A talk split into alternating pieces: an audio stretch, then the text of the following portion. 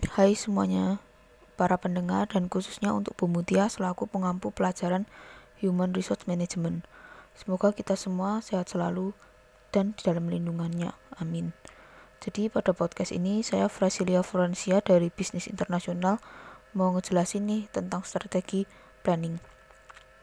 Jadi sebelum ke materi kita bakal ngulik sedikit nih apa sih itu planning jadi planning itu proses yang digunakan untuk mencapai tujuan dari organisasi yang kita miliki dan benar-benar terukur goalsnya dan diangkakan. Contohnya nih, lima tahun lagi perusahaan aku internasional atau di tahun 2021 pendapatan harus dua kali lipat menjadi 50 juta. Nah, begitu tentang planning. Jadi, kita masuk ke strategi planning. Tujuan kita membahas strategi planning itu apa sih? Nah, jadi tujuan ini buat kita bisa belajar buat menetapkan prioritas sehingga dengan menetapkan prioritas itu kita bisa meminimalisasikan risiko ketidakpastian yang terjadi di organisasi. Sehingga kita bisa mencapai tujuan yang dipingin organisasi. Jadi sebelum lebih dalam penjelasannya aku mau ngejelasin nih tentang artinya dulu. Pengertian strategi planning itu proses yang dilakukan organisasi untuk menentukan strategi atau arahan dan mengambil keputusan untuk mengembangkan sumber daya modal dan manusia. Strategi planning ini berkaitan dengan SWOT. SWOT itu singkatan dari Strength, Weakness, Opportunity, dan Threats. Nah, dengan kita mengetahui SWOT ini, kita bisa belajar buat diri kita sendiri, buat mengukur kelebihan dan kelemahan kita, sehingga kita bisa belajar objektif untuk sebuah perusahaan itu yang dari internal. Kalau yang dari eksternal sendiri ada kesempatan seperti kolaborasi dengan perusahaan lain. Ada juga ancaman seperti saingan. Strength sen sendiri poin yaitu poin positif perusahaan. Contohnya untuk perusahaan kita tuh memiliki aset apa sih? Proses bisnis apa yang bakal berhasil? Aset fisik apa yang kita miliki? Contohnya seperti kayak teknologi atau pelanggan. Nah aset yang dimiliki kita tuh apa sih pendidikan atau pengetahuan atau keterampilan. Nah, kalau dari poin weakness yaitu poin negatif sebuah perusahaan. Contohnya, proses bisnis apa yang perlu diperbaiki? Jabatan apa sih yang ideal untuk menunjang kesuksesan kita? Apakah ada celah di tim? Kalau dari opportunity sendiri yaitu faktor yang berkontribusi dengan kesuksesan bisnis. Contohnya tuh apakah market bisnis kita berkembang? Apakah pelanggan membutuhkan produk kita? Adakah event yang dapat dimanfaatkan perusahaan untuk menumbuhkan bisnis? Apakah ada tren yang mendorong pembeli membeli lebih dari yang kita jual? Ancaman yaitu faktor eksternal yang tidak dapat dikendalikan. Contohnya, apakah kita memiliki pesaing potensial? Apakah pemasok memasukkan bahan baku dengan harga yang cocok? Adakah tren pasar yang bisa menjadi ancaman? Bisakah teknologi yang semakin canggih kita bisa mengubah cara bisnis kita? Nah, dengan adanya analisis analisis SWOT ini kita bisa menjaga daya saing kita terhadap perusahaan lain. Ini ada contoh analisis SWOT tentang Gudeg Arini restoran khas di sekitaran Jogja yang membuka cabangnya pertama kali di Solo. Pada pengembangan model bisnis ini sangat cepat dan membuka kemungkinan waralaba lebih spesifiknya yaitu yang pertama strength lokasi di tempat kota yang sibuk dan padat keunikannya yaitu makanan tradisional yang sehat dan oleh-oleh makanan untuk wisatawan lokal dan asing di mana ada dalam bentuk kalengan. Pengelolaan memiliki keterampilan manajemen yang sudah mumpuni. Yang kedua, weakness, yaitu kekurangan modal persetujuan pinjaman dari bank. Kurangnya reputasi bisnis belum stabil, kurangnya alat penunjang dalam bisnis masih menggunakan proses akuntansi manual. Yang ketiga, opportunities, yaitu pertumbuhan daerah kota Solo tumbuh sebesar 8,5% setiap tahun. Dan sebagai kota wisata sekaligus kota pelajar, target pertumbuhan pasar yaitu pelajar, wisatawan, dan warga lokal yang terus bertumbuh. Yang keempat yaitu stretch berisikan kompetisi restoran serupa memiliki pelanggan setia. Masalah pada saat pembukaan yaitu pelanggan mungkin tidak kembali lagi. Masalah pembuatan laporan keuangan yaitu belum menggunakan software akuntansi. Nah itu tadi analisis SWOT-nya yang berhubungan dengan gimana sih caranya membuat strategi planning. Nah berikut ada prosesnya. Yang pertama itu proses mendefinisikan bisnis yang sekarang. Contohnya itu kayak 5W plus 1H bisnis, bisnis kita tuh apa sih? Produk yang kita mau jual tuh di mana aja? Kenapa sih kita jual produk ini? Pada siapa sih kita jual? Ciri-ciri produk kita tuh apa aja? Bagaimana sih kualitas produk kita? Nah itu yang pertama. Kalau yang kedua melakukan audit eksternal dan internal. Di sini SWOT mulai bekerja. Jadi perusahaan bakal lihat nih kelemahan dan kelebihan suatu produk kita itu apa? Tantangan dalam perusahaan itu apa? Jadi kita perlu menilai nih kita udah di jalan yang benar apa kita harus merubah perusahaan? Yang ketiga melakukan perubahan. Nah ini berkaitan dengan visi dan misi dalam perusahaan. Misal contohnya visi sifatnya itu jangka panjang seperti apa sih perusahaan kita lima tahun lagi mau jadi multinasional apa internasional? Nah kalau misi itu tuh kita sedang di bisnis apa aja sih? Aktivitas apa aja yang membuat kita bisa menjalani visi sebuah perusahaan? Kalau yang keempat mengkonkretkan visi dan misi. Jadi goals goals kita harus sudah benar-benar terukur dan diangkakan. Contohnya seperti kita di tahun 2020 ini menjual sepeda sebanyak 500 buah dan tidak yang tidak sempurna itu harus ada dua buah yang kelima, mengimplementasikan strategi. Pengubahan beberapa strategi untuk mencapai visi dan misi perusahaan. Itu artinya. Nah, kalau yang keenam, yang terakhir itu mengevaluasi. Jadi menilai uh, beberapa kekurangan dan kelebihan dalam perencanaan kita yang udah berjalan dengan baik atau belum?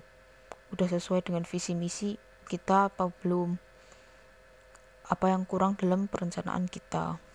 Nah itu tuh proses strategic planning. Dari situ kita bisa mengerti bukan apa aja sih manfaatnya strategic planning? Nah yang pertama itu manfaatnya sebagai alat pengawasan dan pengendalian kegiatan perusahaan. Jadi untuk mengetahui rencana kita yang kita susun itu menyimpang atau sesuai dengan rencana yang ada Nah, yang kedua menjadi pedoman untuk mencapai tujuan perusahaan sebagai acuan supaya merencana berjalan tertib dan teratur.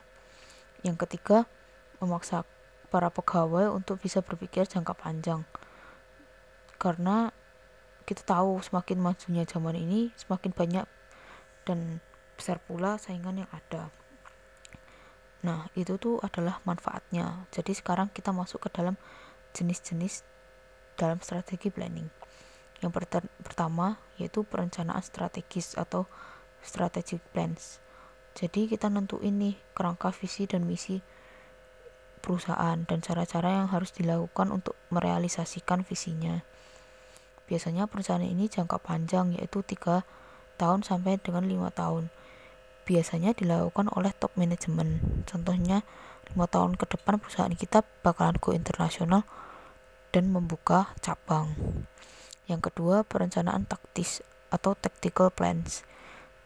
Nah, perencanaan perencanaan ini yang memuat taktik-taktik yang dibuat oleh top manajemen dalam menjalankan strategisnya. Biasanya perencanaan ini jangka menengah yaitu kurang dari tiga tahun. Isi dari perencanaan ini yaitu berisi tindakan yang dilakukan tiap bagian atau divisi dalam mencapai sasaran. Yang ketiga, ada perencanaan operasional atau operasional plans.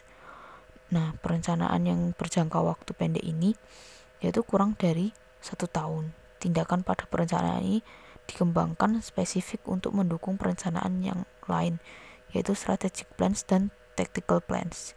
Biasanya rencanakan direncanakan oleh supervisor atau manajer dalam dan pemimpin tim untuk memenuhi tanggung jawabnya dalam mencapai sasaran. Perencanaan ini juga mengatur kegiatan harian sebuah organisasi atau perusahaan. Contohnya, kalau di organisasi itu ada bidang talent, di mana tugasnya untuk mencari orang-orang yang berbakat untuk diikutkan lomba. Lalu ada research and development, tugasnya untuk mengembangkan proker-proker yang ada dan untuk mengeratkan kekeluargaan dengan cara visitasi di universitas lain. Jadi bisa saling sharing dengan proker yang ada di universitas lain. Dan contohnya tuh masih banyak lagi. Selain dengan adanya jenis-jenis, kita harus tahu pendekatan apa yang harus kita lakukan dengan dalam menyusun strategi planning ini. Yang pertama tuh pendekatan klasik Pendekatan ini dikenalkan oleh Porter. Dalam analisis lingkungan, dimasukkan semua faktor di lingku, faktor lingkungan usaha baik langsung maupun tidak langsung, sehingga bersifat global dan teknik yang digunakan sederhana. Yang kedua, pendekatan non-klasik. Pendekatan ini menitik beratkan pada analisis poli, posisi persaingan sehingga hanya lingkungan langsung perusahaan yang relevan. Syaratnya untuk pendekatan ini yaitu informasi yang cukup tentang pihak dalam lingkungan persaingan tersebut sehingga bisa menghasilkan hasil yang spesifik untuk strategi perusahaan yang dipilih. Yang ketiga, pendekatan administratif.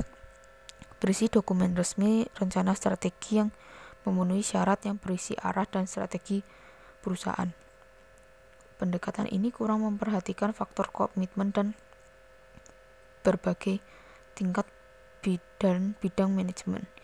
Yang terakhir, ada pendekatan keperilakuan bertentangan dengan pendekatan administratif.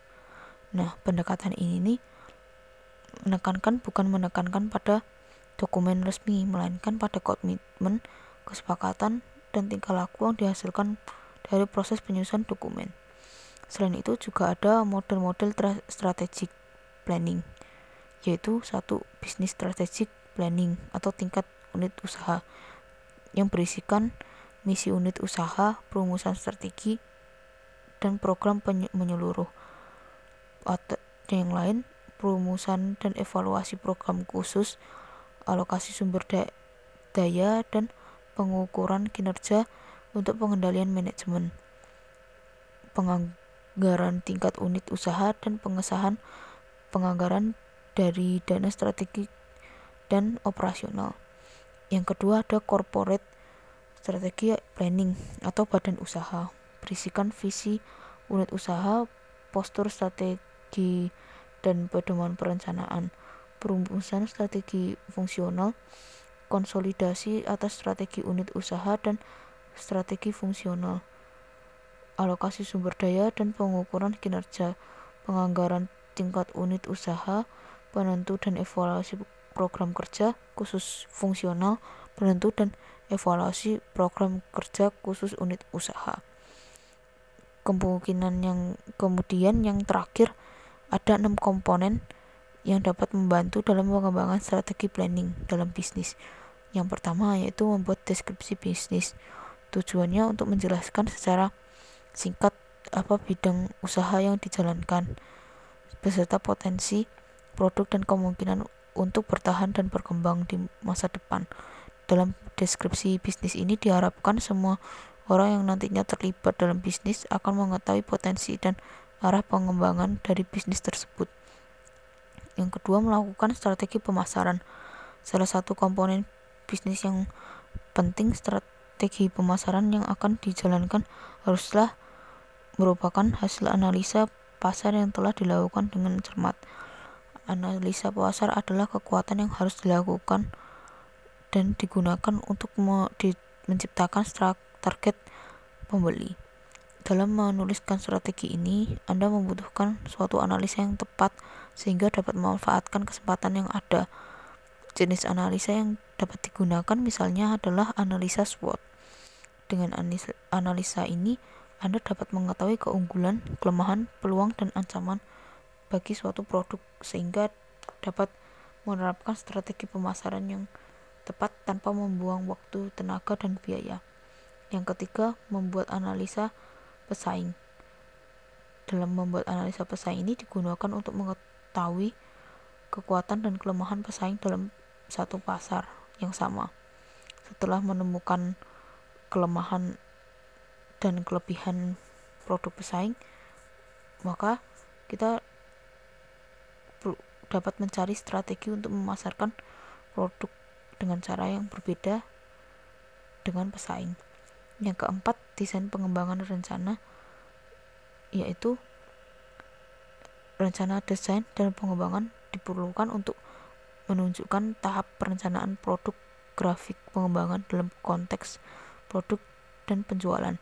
Selain berguna untuk mengetahui rencana usaha ke depan, desain pengembangan juga akan mempengaruhi perencanaan pembiayaan usaha. Yang kelima, rencana operasional dan manajemen menjelaskan bagaimana usaha dan berjalan